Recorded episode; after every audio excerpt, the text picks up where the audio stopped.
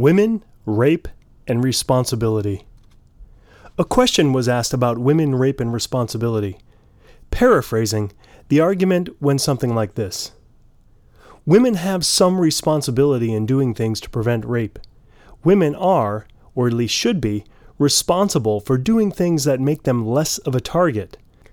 Being with friends instead of being alone, not wearing extremely revealing clothing, etc.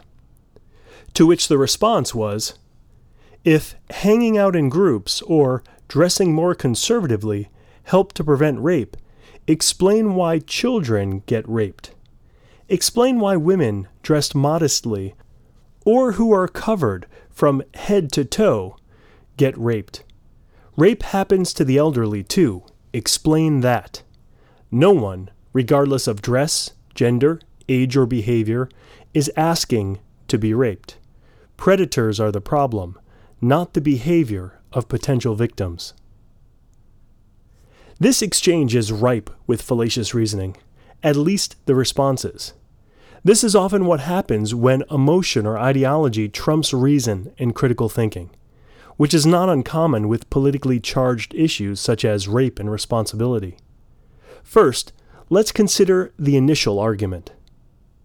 Women are, or at least should be, responsible for doing things that make them less of a target. Being out with friends instead of being alone, not wearing extremely revealing clothing, etc. There's an implied claim here that women can do things to lessen their chances of getting raped, as indicated by less of a target. This claim is either true or false, so it would not be fallacious, but a factual error. For the record, it is true. In the article itself, I have links to research that explains why it's true. Now, this person turns this is into an ought. It is the case that women can do things to be less of a target for rape. Therefore, they should, ought to. This might be a bit nitpicky, but one could say that this is the naturalistic fallacy. The naturalistic and moralistic fallacies in general are controversial because many people agree that going from an is to an ought, especially in examples like this, is perfectly justified without further argumentation. It should be clear to most people that less rape is a good thing.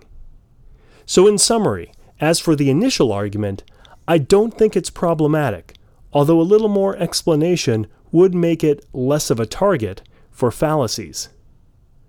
Now, for the fallacy ridden response. If hanging out in groups or dressing more conservatively help to prevent rape, explain why children get raped. Explain why women dressed modestly or who are covered head to toe get raped. Rape happens to the elderly too. Explain that. Oversimplified cause fallacy. This is the big one. The person is erroneously reasoning that the cause of rape is lack of personal responsibility on the part of the victim. Example, being alone, dressing provocatively, etc. Strawman fallacy.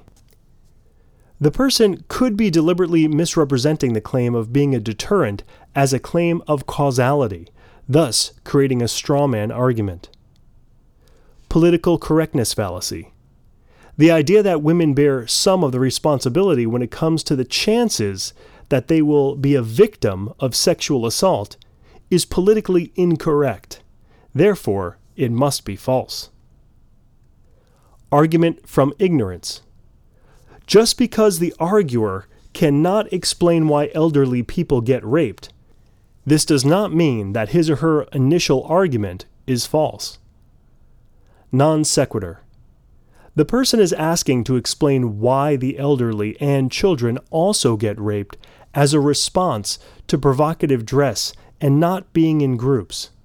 This doesn't follow, since children and the elderly can also not be in groups and can dress provocatively, less so for really old people or really young children.